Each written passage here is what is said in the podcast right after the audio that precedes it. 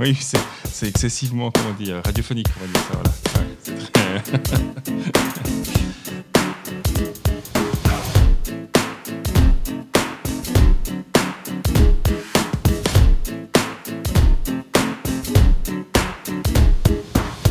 Vous écoutez le podcast de Génilem où l'humain rencontre l'innovation. Ici, vous trouverez des conseils, des idées, des témoignages, des outils et bien plus encore, car notre objectif est de vous aider à passer de l'idée à l'entreprise.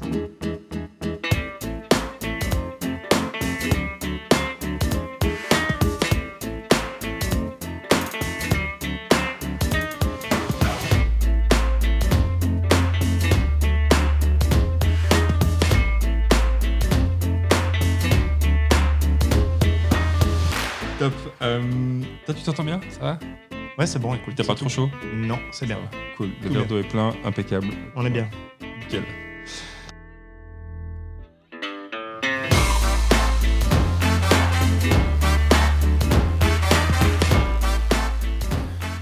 Bienvenue pour le 15e podcast. Mon nom est Serge Piguet et j'ai le plaisir de vous accompagner pour la thématique du jour qui est l'innovation collaborative. Aujourd'hui, nous avons comme invité Jean-Marie Buchy.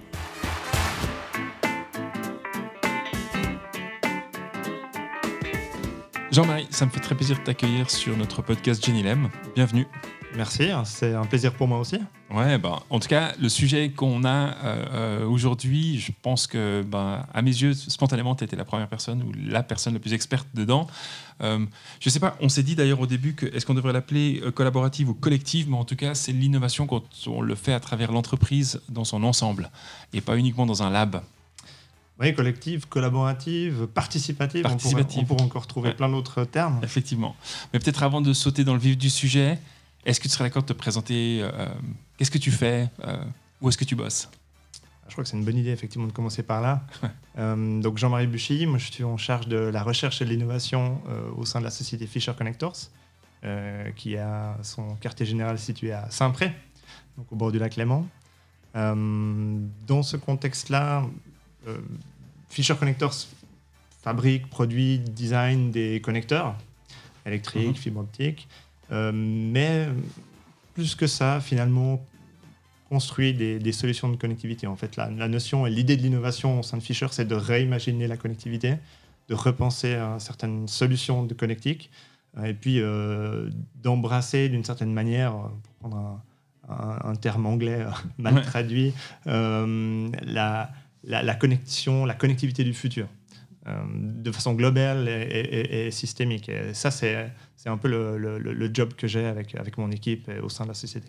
Quand on parle de, de connectique, euh, de connexion, on parle, bah là on a tout plein de câbles audio, des trucs comme ça. Est-ce qu'il y a un domaine de spécialisation quand même ou pas? Oui, alors on est, on est vraiment, parce que quand on parle de connectique, euh, la première image qui me vient quand je dois expliquer ça à quelqu'un qui connaît pas du tout le, le terme de connectique, je dis mais c'est une prise finalement. Ouais. Alors euh, tout le monde voit ce que c'est qu'une prise, mais là on parle vraiment de, de- de connexion dans des domaines très pointus, euh, notamment dans le domaine médical ou de l'instrumentation, de la défense, dans des, dans des, vraiment dans des sujets qui, sont, qui nécessitent de la, de la robustesse mécanique, des hautes étanchéités, des performances en termes de transmission de données très très pointues. Ouais. Donc on, on- est présent vraiment dans des domaines extrêmes, où les températures sont extrêmes, où les contraintes sont extrêmes.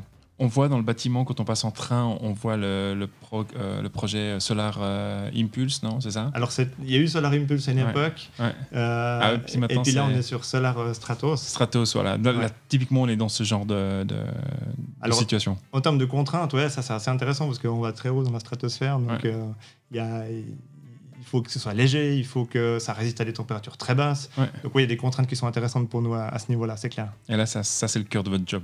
Ouais, exactement. Tu as lancé euh, un programme qui s'appelle le Blue Lab. Est-ce que ce serait d'accord de nous expliquer un petit peu ce que c'est et sa mission? Exact. Oui, tout à fait. On a lancé le Blue Lab en 2017. Ouais. Donc, ça fait euh, un petit peu plus que deux ans maintenant. Euh, le Blue Lab, c'est un programme d'innovation participative. Oui.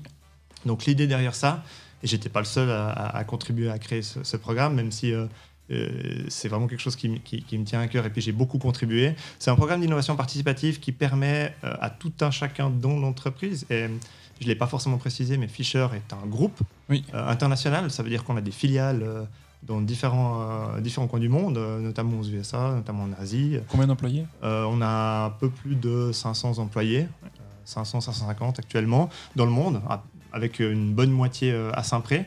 Et, disons, c'est de permettre à tous ces employés de pouvoir innover au sein de l'entreprise, de pouvoir aller chercher ces les idées euh, de ces 500 employés, l'expérience de ces 500 employés, les passions de ces 500 employés, et de pouvoir en faire quelque chose pour, le, pour contribuer à la mission qu'on s'est fixée de réimaginer cette connectivité ensemble. Alors j'imagine le fait que c'est une sorte de, programme qui est là pour la culture innovative au fait, ou d'innovation, euh, mais j'imagine aussi clairement que l'objectif n'est pas juste de travailler sur la culture, mais aussi finalement sur euh, apporter aux clients finalement un, meilleur service ou des meilleurs produits, en fait, basiquement. Alors tout à fait, ouais, c'est exactement ces, ces deux objectifs-là. Euh, de manière conjointe, on, vise à améliorer la culture ou à faire grandir une sorte de culture d'innovation. C'est un terme un petit peu pompeux, mais c'est quand même, on comprend bien ce que ça veut dire. C'est que tout un chacun puisse toucher à l'innovation, puisse euh, euh, contribuer à faire grandir sa partie de l'histoire. Et puis évidemment, ben, ça, va, ça va aussi contribuer à, créer, à fournir des solutions à, nos clients. c'est vraiment les deux. Il n'y a, pas l'un qui, qui domine. Quels sont les enjeux? Alors justement, c'est un peu le sujet du podcast, c'est de dire, mais en termes d'innovation et participative, quand on, fait appel à tout le monde, quels sont les premiers enjeux ou quelle était la première Peut-être commençons par la motivation. Qu'est-ce qui vous a motivé? Qu'est-ce qui t'a motivé à toi de dire, en fait, il faut qu'on puisse soutenir finalement ce que les, collaborateurs auraient envie de faire? Ouais, alors effectivement, là, c'est une, une, question assez, assez complexe. Je pense que ça part, euh, ça part j'ai l'impression, souvent en mode bottom-up. Donc quelqu'un ou quelques-uns ou un petit groupe a, une, euh, pas une illumination, mais une envie, un besoin, ressent le besoin de faire grandir quelque chose. Euh, et puis c'était mon cas en, 2017. Euh, et puis cette envie-là, elle rencontre à un moment donné un besoin plus top-down, qui finalement, la rencontre des deux fait que c'est un peu l'alignement des planètes. Et puis on se dit, ouais, là, il y a quelque chose à faire, l'entreprise a besoin d'innover. Certains individus avec un mindset bien particulier ont la capacité de donner vie à quelque chose de, de, cet ordre-là. Et cette rencontre-là, elle permet, c'est un petit peu la, la spark, l'étincelle qui, qui, peut donner vie à ce genre d'initiative. Donc c'est une, sorte de, une sorte de plateforme. Donc, en fait, Blue Lab est une plateforme qui permet aux collaborateurs et aux gens qui découvrent une problématique ou qui réalisent qu'il y a une problématique à résoudre, de rencontrer finalement les besoins qu'aurait une direction ou qu'aurait finalement un CEO à la tête de l'entreprise pour dire bon, il faut qu'on fasse avancer notre boîte. Et là, cette rencontre, elle se fait d'ailleurs au Blue Lab. Alors, ce serait ça, en fait, un peu. Alors, le Blue Lab, c'est plus, euh, c'est plus la partie bottom-up, donc chacun peut avoir des, des, idées, mais c'est vrai que euh, si on prend un exemple tout à fait récent, euh, parce que le Blue Lab, c'est une entité finalement qui, qui peut héberger plusieurs types d'activités. Une des plus récentes qui s'appelle le Blue Lab Challenge, au sein duquel on est maintenant. C'est, je ne sais pas si tu veux que je le décrive en quelques mots. Mais avec plaisir, avec tellement plaisir. Ok. Le Blue Lab Challenge, donc c'est, vraiment, on s'est dit, mais on va partir sur, sur un exercice de style d'une certaine manière. trois semaines, un sujet imposé, des mm. équipes. Et puis là, on se dit, on va, on, va changer l'histoire sur un sujet bien particulier. Euh, euh, et, le sujet donc n'est pas libre, hein, il est imposé. Euh, les équipes, par contre, se, elles, elles sont libres, elles peuvent se composer de tous, les employés, au fait, finalement. Elles se composent comme elles veulent, à la liberté des employés, et même on encourage les gens à se mixer en termes d'équipe, à, combiner du R&D avec de la vente, avec des achats, avec de la logistique. Ça, c'est même important. On pense que c'est une richesse, cette diversité. Et puis, pendant trois semaines, ils travaillent sur le sujet, afin de, finalement, après trois semaines, de pouvoir pitcher leurs idées euh, devant, un, devant un super jury d'ailleurs. Euh, tu dis ça juste parce que j'y suis. Euh, peut-être. Et, du coup, c'est une richesse folle pour l'entreprise, toutes ces idées qui vont en matière d'intelligence collective, qui vont, qui vont se rencontrer et puis qui vont donner un, vivier pour la suite qui est, qui est phénoménal. Donc c'est ça aussi. J'ai cru comprendre, si je fais un peu le calcul, 500, 550 employés, vous avez eu presque 100 personnes qui se sont inscrites, donc 20% quand même de l'entreprise a finalement répondu à l'appel que vous avez fait, euh, finalement pour innover, pour aller chercher une nouvelle solution. Ouais, c'est ça, exactement. C'est fort quand même en termes de culture. Vous avez, vous avez des employés, c'est génial. Je pense qu'effectivement, on a des employés qui, qui sont très impliqués. Euh, et ça, c'est cool. Euh, on a fait un peu. Le Blue Lab existe depuis 2017, donc ça veut dire que pendant deux ans, il y a eu un peu d'évangélisation aussi, d'expliquer ce que qu'était l'innovation. Ça vient pas forcément de nulle part. Il y a eu un travail préparatoire, mais effectivement, je dois t'avouer que euh, le chiffre de 100 personnes, plus de 100 personnes inscrites, c'est une, une extrêmement bonne surprise ah ouais, C'est vraiment génial, au fait. À, à, entendre comme ça, on se dit, mais C'est dingue. Et ce qui est intéressant, c'est qu'ils sont. Alors là, où je suis particulièrement euh, satisfait de l'histoire, c'est qu'ils sont engagés, c'est-à-dire qu'au départ, on a 100, un peu plus de 100 employés, mais à la fin, après trois semaines, on a aussi un peu plus de 100 employés. ça veut dire qu'il y en a. Ils sont restés. Il y en a aucun. Alors non seulement ils sont restés, mais en plus ils ont continué dans le challenge. Donc il n'y a personne qui a lâché l'histoire parce que euh, j'imagine qu'ils sont euh, motivés entre eux. Donc la dynamique globale qui s'est instaurée entre équipes, dans une équipe, elle a permis de motiver chacun. Et ça, c'est incroyable. Quels sont les enjeux et les grandes problématiques que tu as rencontrées justement dans cette notion de, pouvoir faire participer tout le monde? C'est tellement plus simple de se dire on crée une petite équipe euh, d'innovation, on les met ensemble et puis euh, ils, voilà, ils travaillent presque en huis clos. Euh, on peut repousser un peu l'image un peu à son extrême. Toi, tu dis non, mais en fait, finalement, on est quand même là pour soutenir l'innovation presque de manière entre guillemets, pour tout le monde. Euh, euh, alors, je ne veux pas utiliser le terme populaire, mais dans le sens vraiment pour tous les employés, c'est pas juste réserver une petite équipe. Quels sont les enjeux qui ont été là derrière, en fait, les difficultés que vous avez rencontrées par rapport à ça? Alors, c'est vrai que l'idée, c'est exactement celle que tu décris, c'est-à-dire de, de, de, construire quelque chose qui permet de supporter euh, les ambitions de l'entreprise. On parle, on parle d'entreprise établie avec Fisher. Hein. L'entreprise date de 1954, donc on n'est pas dans une pas une start-up, c'est une hmm. entreprise bien établie euh, qui doit sans cesse se réinventer euh, pour rester pertinente. Euh, et c'est exactement ça la mission de l'innovation au sein de Fisher. Le Blue Lab étant un programme participatif, donc il faut déjà dissocier deux choses. Effectivement, on a ce programme participatif, on a aussi un service d'innovation qui lui est plus en lien avec la stratégie de l'entreprise. Mais finalement, les, les, gens qui contribuent sont plus ou moins les mêmes actuellement. Et l'idée, c'est ça, c'est de, de j'aime bien le terme contaminer, contaminer toute l'entreprise avec l'innovation et c'est ce parti pris euh, qu'on a, qu'on a choisi euh, actuellement avec le Blue Lab, c'est de dire, bah, nous, on est là pour favoriser l'innovation au sein de l'entreprise, au sein des services, mhm. avec pour objectif que chacun puisse se l'approprier et euh, continuer à la transmettre et à l'exploiter dans le cadre de ses activités. Donc, c'est ce rôle-là. Et si on était totalement à l'écart, ou de manière dit autrement, si on avait décidé de séparer cette partie innovation de, du cœur de l'entreprise, on, on, aurait d'autres avantages, mais probablement qu'on ne pourrait pas forcément faire ceci. C'est une volonté, effectivement. Ce qui est intéressant dans ce que tu soulèves, c'est vraiment cette notion de démultiplier les forces, au fait. C'est en fait, rendre l'innovation contagieuse. Euh, est-ce que il y aurait une sorte d'idéalisme derrière de dire au fait que tout le monde devrait innover?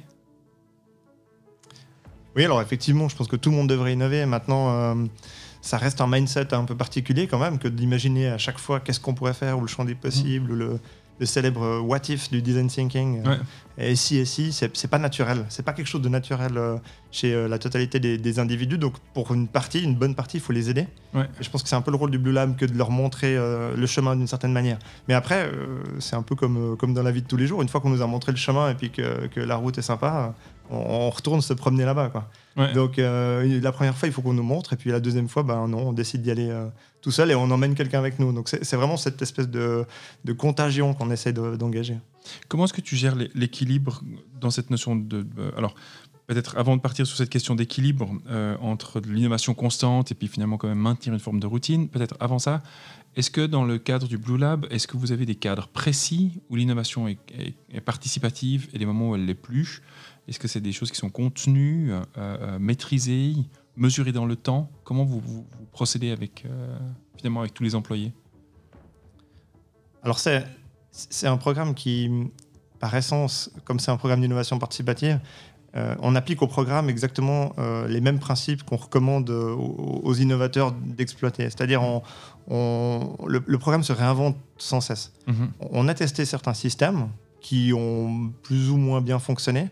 Et si on arrivait euh, à la solution du Blue Lab Challenge, c'est aussi parce qu'on euh, on s'est inspiré de l'extérieur. Alors, on, parle beaucoup d'innovation participative, donc inclure les employés, mais on s'est aussi pas mal inspiré de l'extérieur. Ah. Et on a discuté euh, avec d'autres, d'autres innovateurs, d'autres entreprises établies. et de, cette, de, cette, de ces discussions, euh, on est sorti l'idée de faire ce challenge parce qu'on nous a dit mais oui finalement c'est quand même intéressant euh, de pouvoir timer ça dans le temps, d'avoir un sujet spécifique. Donc c'est des recommandations qu'on a aussi suivies. Donc euh, l'intelligence collective elle est, plus large qu'à l'intérieur de l'entreprise, elle est à mmh. l'intérieur et à l'extérieur. Donc on essaie d'aller capter un maximum d'expérience pour pouvoir s'en inspirer et puis progresser le plus vite possible. Mais j'imagine, j'imagine qu'il y a toute une série. Alors déjà rien que dans, dans cette notion participative de l'intérieur, il y a des enjeux, il y a des, des challenges, il y a des défis. Je n'ose pas imaginer au niveau de l'extérieur. comment est-ce que c'est, surtout quand on parle de technologie? Alors si on parlerait de services, on pourrait encore imaginer finalement une certaine ouverture, parce qu'on a moins peur de défendre un service. Euh, quoi, on défend moins un service que finalement un produit ou une technologie pure. Comment ça se passe quand on, quand on travaille sur de la technologie vraiment à ce niveau-là? Est-ce que c'est la technologie qu'on innove ou est-ce que c'est plutôt le mindset qui est innové? Dans, dans, le cadre du Blue Lab, tu dis? Ouais, dans le cadre du Blue Lab. Et surtout quand tu dis euh, cette, cette, sorte de innovation participative ouverte à l'extérieur, qu'est-ce qui est le plus innové dans sa avec la participation? Ah, je ne sais, pas si je réponds bien à la question, mais euh, le Blue Lab permet euh, d'innover sur le produit, mais pas que. C'est-à-dire que l'idée, c'est de montrer, parce que l'innovation, elle a tendance à être euh, très connotée produit, particulièrement dans un monde B2B, mhm. d'une entreprise qui fabrique un produit physique. mais nous, ce qu'on essaie de dire, c'est c'est aussi important et même peut-être plus d'innover dans la manière dont on fait les choses que dans ce qu'on fait. Donc ça, c'est quand même très euh, interne.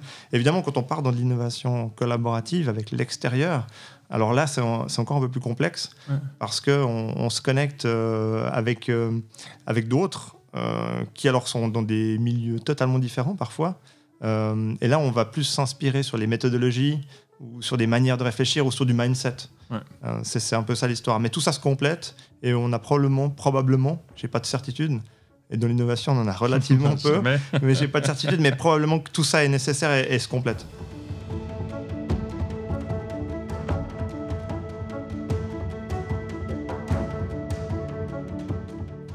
Dans les maintenant, si vraiment on rentre dans le cœur vraiment pur de l'innovation participative, et quelles sont les, les, mises en place que vous avez dû faire, par exemple, pour lancer le Blue Lab euh, Challenge, finalement ce, challenge de trois semaines aux États-Unis ici.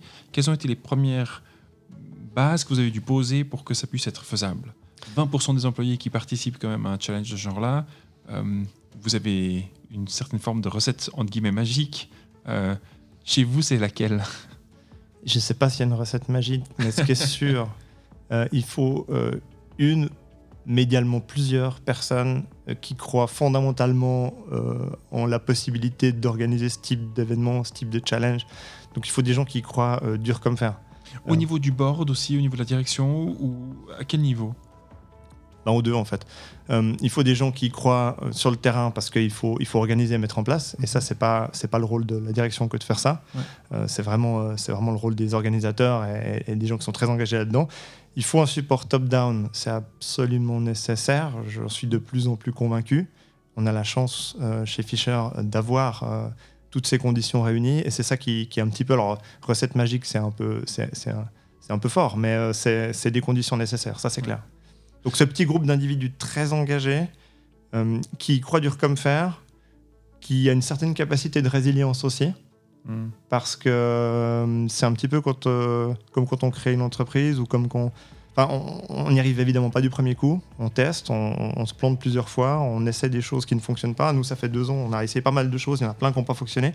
Euh, et c'est normal. Et du coup, la résilience, c'est ça. C'est aussi de se dire bon, ok, j'ai testé quelque chose et puis finalement, je, je, ne suis pas arrivé, je vais arriver avec autre chose. Et, ce, groupe-là, il doit, il doit avoir cette guillemets, qualité. Et, et, finalement, c'est pas tellement plus compliqué que ça. Euh, et ça devient des évangélistes d'une certaine manière dans l'entreprise. Mhm. Euh, donc, ils doivent aussi être très agiles parce qu'il faut s'adapter euh, aux gens qu'on va, aller, qu'on va aller tenter de convaincre. Donc, on doit aller les chercher sur leur terrain et puis les emmener avec nous. Donc, un petit groupe de personnes engagées. Ouais. Une direction qui soutient finalement les initiatives ou l'initiative en question. Oui. Et puis un mindset qui est très ouvert finalement à cette notion de tester et finalement bah, finalement de résilience, en fait, de rebondir une fois que les choses se sont peut-être pas produites ou la sortie n'est pas celle qu'on attend en fait. Exact. Et à partir de là, feu sur la deux, on y va. C'est assez simple. À partir de là, effectivement, on y va et puis. Euh, et puis ben, on, rencontre euh, parfois des succès, euh, parfois des échecs, mais finalement on se relève tout le temps et puis, puis ça fonctionne pas mal. C'est marrant, j'entendais là juste avant, avant notre podcast un interview d'une d'une des Thinkers 500 qui était sélectionnée. Là, on est en plein dedans maintenant. Et elle disait la, grande différence au fait de la capacité de résilience vient dans la manière dont on présente finalement ce qu'on veut faire, surtout dans l'innovation. Et un pilote, très souvent, si ça marche pas, bah, c'est un échec une expérience, si ça réussit pas, c'est pas un échec en soi, c'est juste qu'on a acquis un savoir. Et donc rien que le mindset de dire euh, pilote ou expérience, ou pilote versus expérience dans, dans le projet qu'on lance, permet de définir la capacité de résilience derrière en fait. Donc voilà, ça rentre un peu dans ce que tu dis. Euh. D'où l'importance de des mots qu'on utilise. Ouais, des mots qu'on utilise exactement. Ouais, c'est intéressant. Euh, vous avez communiqué ça sur pas mal de temps à l'avance parce que finalement, intégrer un grand groupe, euh, je pense à toutes les personnes qui nous écoutent au niveau du podcast, qui sont dans des entreprises, 200, 300, 500, 1500 employés. Euh, il y a un temps de communication pour que les gens, la masse, entre guillemets, si on utilise ce terme-là, reçoivent l'information et la process. Est-ce qu'il y a une phase d'évangélisation que vous avez faite avant Vous avez fait le tour des popotes et puis finalement pour parler du projet? Alors c'est une question qu'on s'est beaucoup posée au début, c'est comment on touche euh, un maximum de, d'employés et de personnes et comment on motive un maximum à, s'engager. Et ce qui marche le mieux, par expérience, c'est euh, la connexion en one-to-one. C'est-à-dire que et on est quand même dans cette ère-là. On est un peu dans l'ère de la customisation et, de moins en moins dans la production de masse.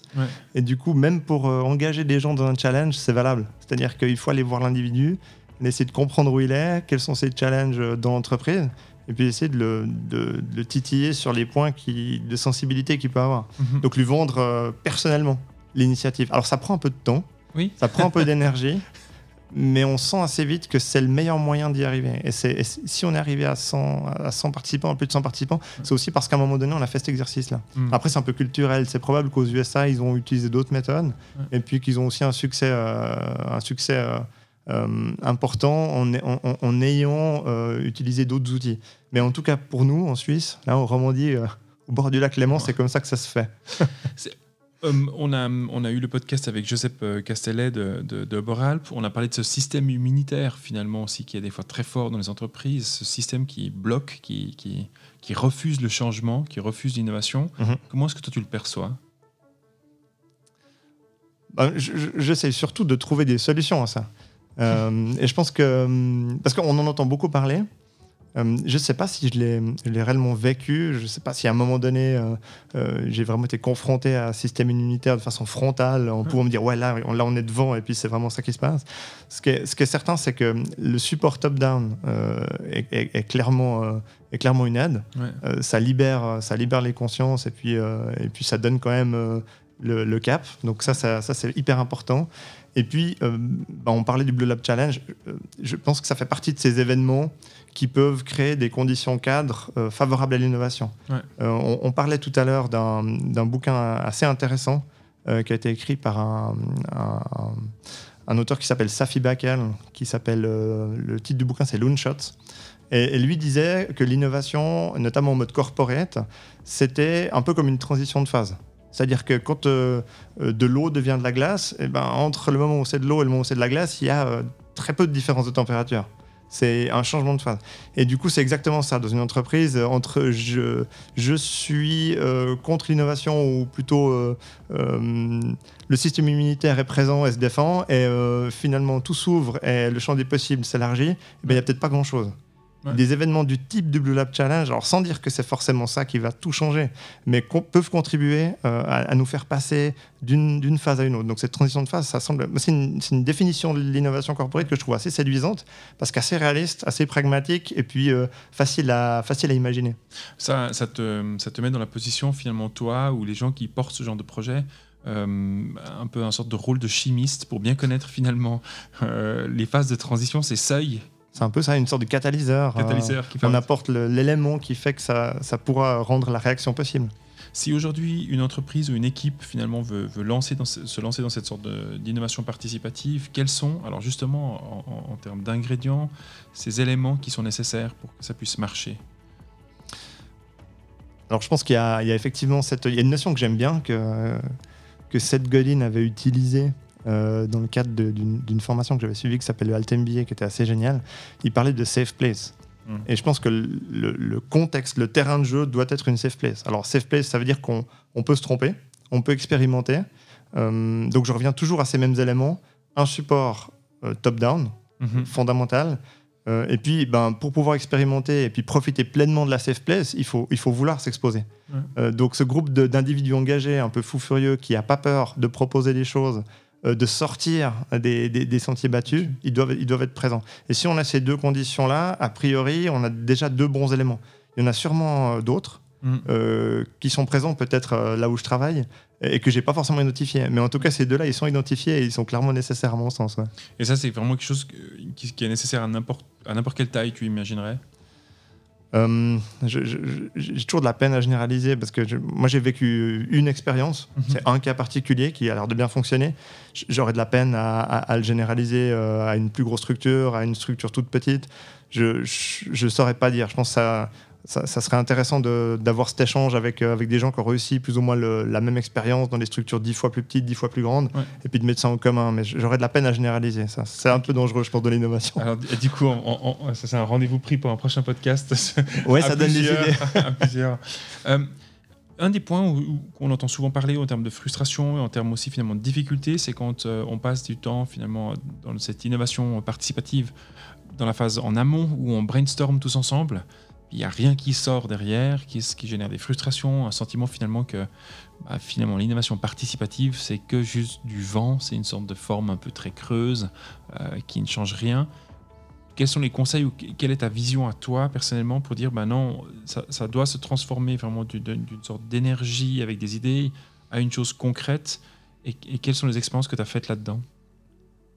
Ah, Ça m'amène sur, euh, sur un terrain intéressant. Euh, Quand on parle d'innovation, sans forcément la décrire, euh, je pense qu'on imagine tous quelque chose de très euh, disruptif, un truc un peu breakthrough qui, qui, change, qui change le monde. Souvent en tout cas. Ouais, souvent on souvent ça. imagine ça. Je pense qu'une fois sur deux ou même plus, on, on parle de l'iPhone. Je pense que c'est le truc Ouais. qui revient tout le temps. Euh, bon, ok, c'est- une vision des choses. Et puis là, c'est théorique, on la retrouve dans les bouquins, c'est bien. Maintenant, dans la réalité, évidemment, c'est pas, pas tout à fait ça. Et puis, il peut y avoir une certaine pression face à l'innovation. Mhm. On peut se retrouver vraiment en difficulté dans un brainstorming en se disant mais finalement on attend de moi que j'arrive avec des choses qui sont qui, qui sont pas à ma mesure et, et- et- et comment on veut que je puisse avoir ce, ce- ce genre d'idées ou de solutions, je- on va pas y arriver. Euh, avec, le, avec un peu d'expérience, j'ai remarqué que on ne pouvait pas forcément catégoriser les innovations au départ. Mhm. On cherche, on part souvent, normalement, d'un besoin, d'un besoin qui n'est pas satisfait ou mal satisfait euh, pour des clients existants ou futurs. Et en partant de ce point-là, qui est très concret, hein, parce qu'il est vécu a priori par les clients, par l'entreprise, on, rend l'innovation, euh, euh, on, on l'ancre un peu plus dans notre quotidien, et puis ça, ça donne des bases assez, euh, assez faciles pour démarrer. Et puis on capitalise là-dessus, alors on construit. Alors après, où est-ce qu'on va s'arrêter? Est-ce qu'on va faire une petite amélioration? Euh, on, a, on a tendance à parler d'amélioration continue. Ou est-ce que ça sera de l'innovation incrémentale? C'est un petit peu différent sans l'être totalement. Ouais. Est-ce qu'on va révolutionner euh, le- le- notre monde? De- de- Dans notre cas, c'est la connectique. Est-ce qu'on va la révolutionner complètement? Euh, Mais ça, c'est des questions auxquelles on ne peut pas répondre en amont. Par contre, on, capitalise sur, sur une problématique connue et puis on part de là. Et, et de cette manière-là, ça la rend concrète parce que finalement, on n'y va pas par pas. Et puis si ça doit nous emmener vers quelque chose de totalement nouveau, euh, avec un nouveau business model, avec un produit qui est complètement révolutionnaire, bah tant mieux. Mais c'est pas c'est pas prédictible. Et puis il n'y a pas forcément besoin que ça le soit. Est-ce que ça ne fait pas partie de ces choses qu'on doit transmettre quand on, on- aux gens qui participent finalement à, à ces programmes d'innovation participative? C'est de leur dire ben, il faut que vous sachiez que tout ne sera pas achevé, tout ne sera pas transformé euh, de l'idée finalement à un produit qui est viable. Alors c'est super important de leur transmettre parce que je pense que c'est le- la première crainte qu'ils ont. Ouais. C'est mais je suis ils vont se dire euh, mais je suis pas à la hauteur, je peux pas faire ça, je sais pas faire ça. Hum, alors que si on leur dit ben on va partir des problématiques que vous rencontrez tous les jours et puis on va voir comment on peut euh, améliorer ça euh, step by step, là on, on- là on rassure. Ouais. Et puis si on rassure, ben on se sent bien et quand on se sent bien en général on est plus performant. Donc c'est quelque chose qui marche bien. Vous, tu t'imaginerais toi maintenant en fait, relancer ça de manière cyclique et régulière, ce genre de challenge comme vous l'avez lancé là maintenant?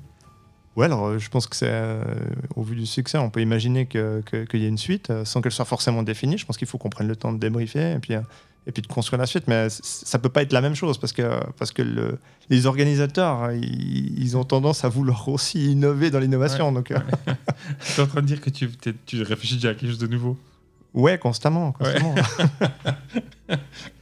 C'est C'est intéressant parce que pour moi, il y a vraiment un conflit quelque part qui se pose où finalement l'innovation, très souvent, elle vient par une petite, structure, par une petite équipe, euh, rarement euh, fait finalement par un mouvement de foule général en fait. Euh, et donc quand on parle d'innovation participative et qu'on veut inclure des gens de l'interne d'une entreprise comme externe d'une entreprise, pour moi, les questions se soulèvent. Dire jusqu'à quel point finalement on innove moins ou de manière moins forte euh, quels sont les enjeux qui sont liés à ça. Et, je trouve intéressant d'en parler avec toi parce que, de toute évidence, ce que j'en retire comme point clé, c'est vraiment cet aspect de dire que hein, il faut savoir accompagner les gens, il faut un noyau fort qui arrive à le faire avec énormément d'énergie, qui justement va accompagner les personnes dans ce processus, expliquer les concepts et les enjeux avec les méthodologies, le mindset qu'il faut avoir pour ça, mais qu'il faut aussi avoir une direction en fait. Euh, est-ce que tu penses qu'à à grande échelle et dans le temps, on arrivera dans une sorte de société où des entreprises, finalement, tout, ou dans les entreprises, tout le monde innove. Est-ce que tu penses qu'un jour, on peut arriver à ce sorte de mécanisme où l'innovation participative n'a plus lieu d'être parce que ben, tout le monde le fait? C'est un, c'est un, un, grand sujet. c'est un, grand sujet. C'est une question qui n'a probablement pas de réponse parce qu'il n'y a, que, a que la vision de, de chacun. Euh, Mais la tienne? La mienne, ouais, bonne question. Euh, j'ai l'impression que l'innovation, c'est quand même très lié à la capacité à voir, à saisir des opportunités. Mhm. Euh, donc c'est plutôt une vision assez positive du monde.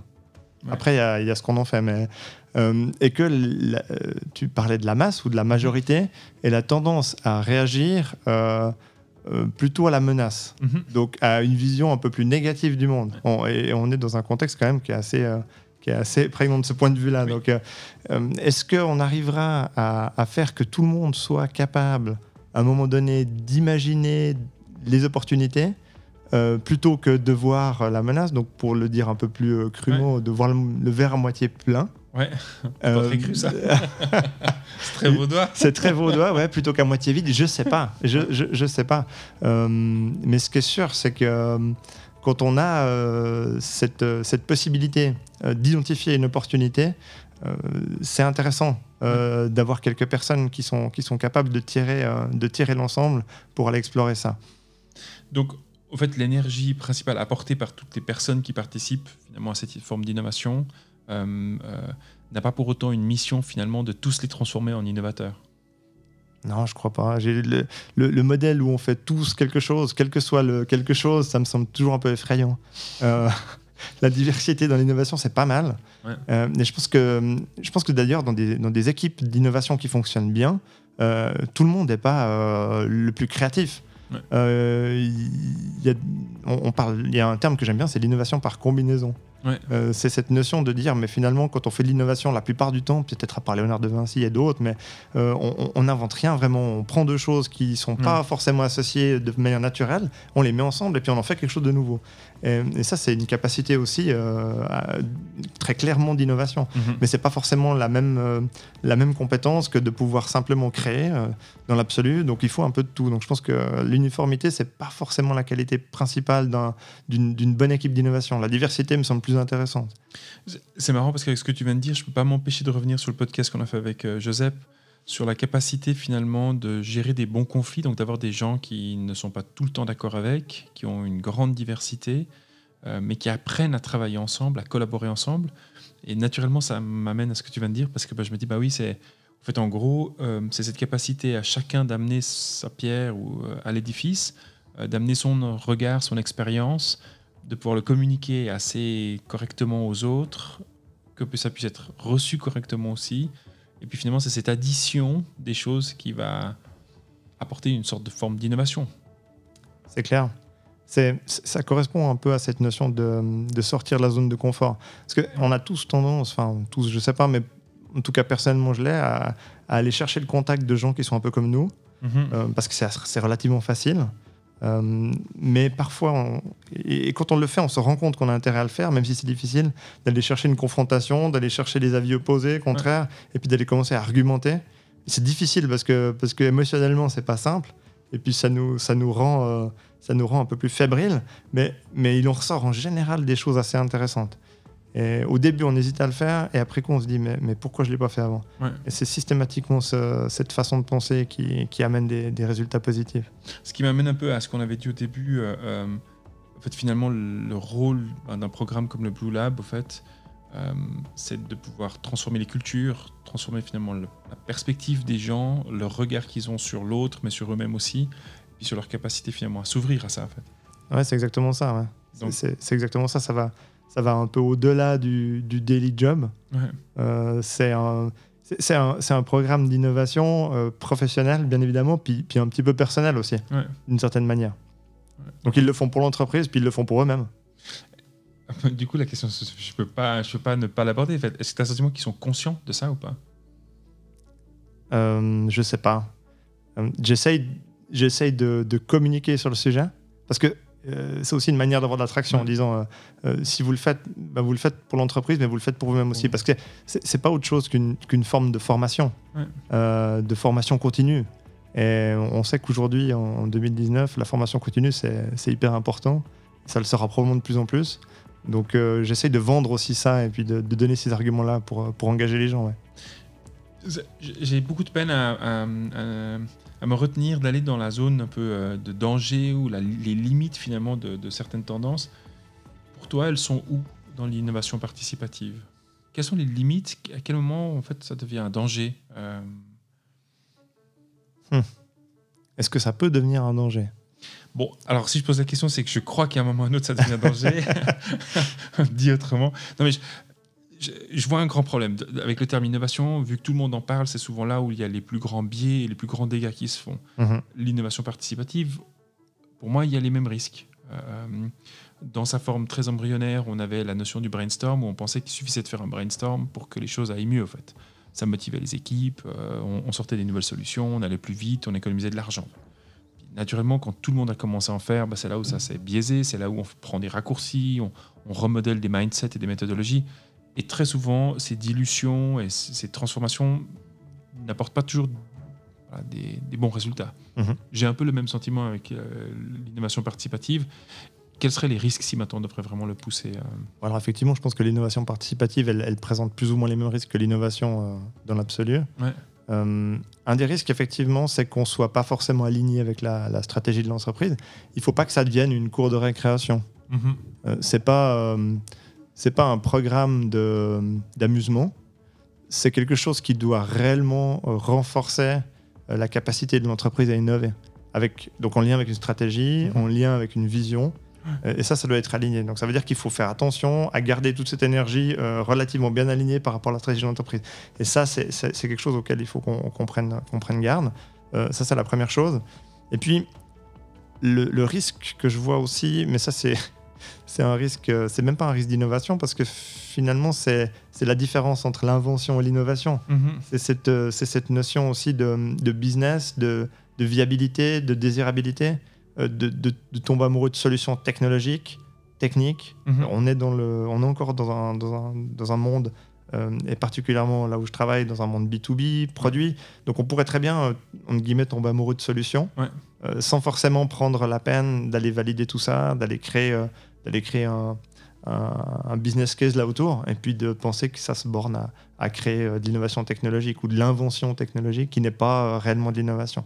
Donc ça, c'est un risque, mais alors on en est assez conscient. Ouais. Et on, on focalise beaucoup l'attention euh, dans le cadre du Blue Lab sur ce sujet-là, en disant, bah oui, la technologie, elle est importante, mais elle est au service du client, du besoin client. Ouais. Et puis, il faut absolument euh, valider tout ça de façon très régulière, parce que sinon, on peut s'écarter. Donc ça, c'est les deux risques que je vois euh, de l'innovation participative.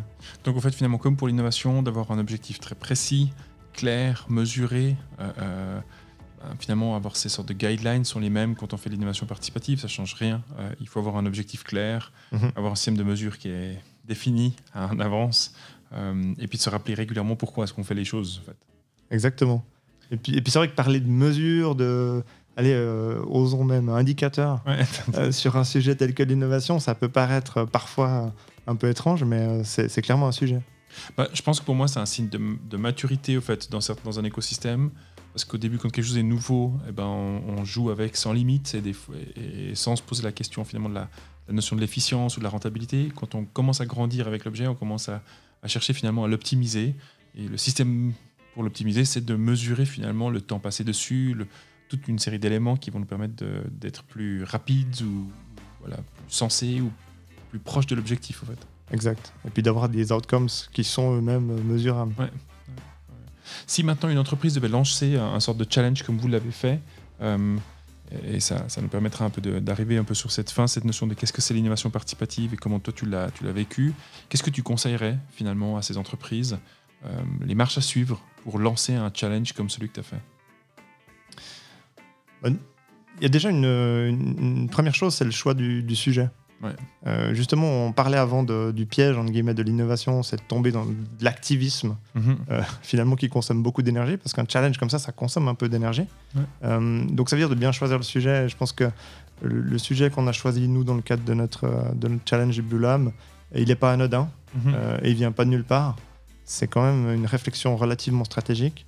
Donc un bon sujet qui va toucher, qui va être euh, très important pour l'entreprise, qui va toucher l'entreprise directement, mais qui va aussi toucher euh, la totalité euh, des employés. Euh, parce que euh, si on veut être euh, inclusif, Mhm. euh, il faut que chacun puisse se reconnaître dans le sujet du challenge. Ça, c'est hyper important. Donc ça, on a fait très attention à ça. Et puis ensuite, ben, on a expérimenté la durée de trois semaines. Ça Ouais. semble être plutôt pas mal. Ça permet d'avoir une qualité quand même euh, de, de- de résultat qui est, qui est- qui est- qui est de très bon niveau, tout en euh, évitant finalement euh, de se défocaliser parce que c'est trop long.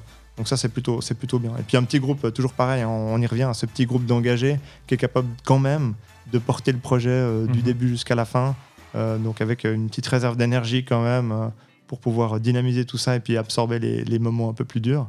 Euh, et puis voilà, si on, si on fait ça, à mon avis, on, est, on, a, on a les grandes lignes. Après, il y a toute la partie logistique, mais j'ai envie de dire, c'est, ça, ça, ça coule presque de Ça source une fois que, que tout ça est, est sous toi. Tu disais avant aussi euh, euh, la notion du soutien, de la direction et du CEO. Tu penses que ce genre de challenge, ça, devrait tout le temps être finalement cette connexion directe au board, à la direction, au CEO Euh, ouais, je pense, parce que ce qu'il faut voir, c'est que le challenge en lui-même, c'est qu'une petite partie du puzzle. Il y a un avant-challenge, euh, tout un travail préparatoire pour que le challenge puisse avoir lieu, et puis il y a un après-challenge. Parce que le challenge, euh, ben, en sortie de ça, on a une richesse euh, d'idées, d'insights, de, de solutions qui est, qui est- qui est phénoménale. Euh, mais ça reste de la matière brute. Ouais. Donc un challenge pour un challenge, encore une fois, bah non, on retombe. euh, C'est un peu fractal tout ça, ça n'a pas beaucoup de sens. Donc euh, ça pourrait être de l'activisme aussi si on n'est pas capable de transformer après. Ok. Euh, merci beaucoup pour ton temps. Merci mille fois pour le partage de, de tes expériences et de ce que vous avez vécu. Euh, où est-ce qu'on peut retrouver Fisher Connector aujourd'hui? Sur les réseaux sociaux ou Internet? Ouais, on est relativement présent, de plus en plus en tout cas. Je pense que c'est un, mouvement qu'on qu'on suit. Euh, on nous retrouve évidemment sur notre, sur notre site internet. On nous retrouve euh, au bord de la voie de chemin de fer. Entre. Lausanne et Genève, parce que comme tu l'as mentionné avant, notre, notre façade elle est super visible et Elle puis est elle est énorme. Ouais. Donc c'est difficile de, De la rater. c'est difficile de la rater. On sait pas toujours ce qu'on y fait, mais je pense qu'après le podcast, euh, il, voilà, ça un peu plus clair. il y aura un peu plus d'infos là-dessus. Et puis autrement sur les réseaux sociaux classiques, on nous retrouve sur LinkedIn, sur Facebook. Et- Génial. et voilà. Effectivement, alors je recommande aux gens qui prennent le train euh, de Genève à Lausanne ou de Lausanne à Genève de vous asseoir côté Jura. Euh, Exactement. entre Morges et Nyon, vous regarderez les, les façades des immeubles et puis voilà. Ouais, Morges euh, à l'amant même, Ouais, c'est pour ça. être plus précis. Euh, merci beaucoup pour ton temps, merci mille fois pour ton input et puis le partage que tu as fait. Et puis à très très bientôt. Merci Serge, c'était un plaisir.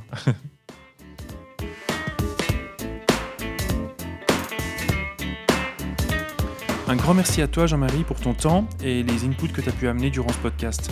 Ce qu'ils ont vécu chez Fisher Connector est un excellent exemple d'innovation collective. J'aimerais finir avec un texte que j'aime beaucoup. Si l'invention se fait souvent seule, l'innovation se fait toujours à plusieurs.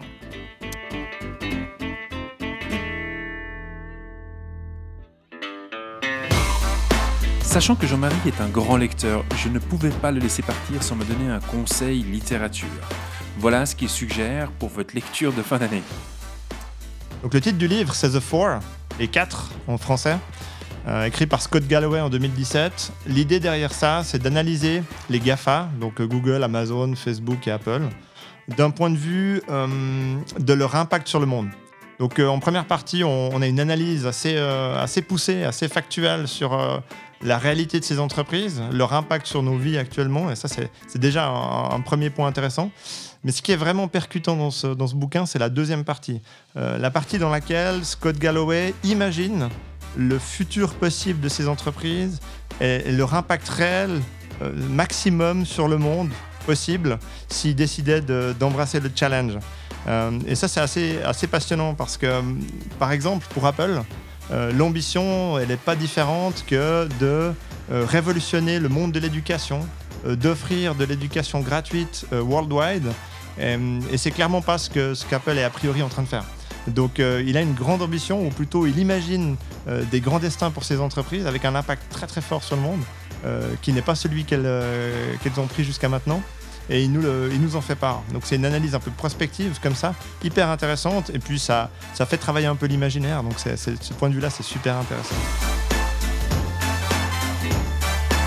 Et voilà, c'est ainsi que s'achèvera notre 15e podcast. Je vous remercie beaucoup de l'avoir écouté jusqu'au bout. Je tiens à remercier aussi notre partenaire Our Place qui nous héberge avec le studio podcast. Je vous donne rendez-vous à la prochaine fois pour le troisième et dernier épisode sur l'innovation.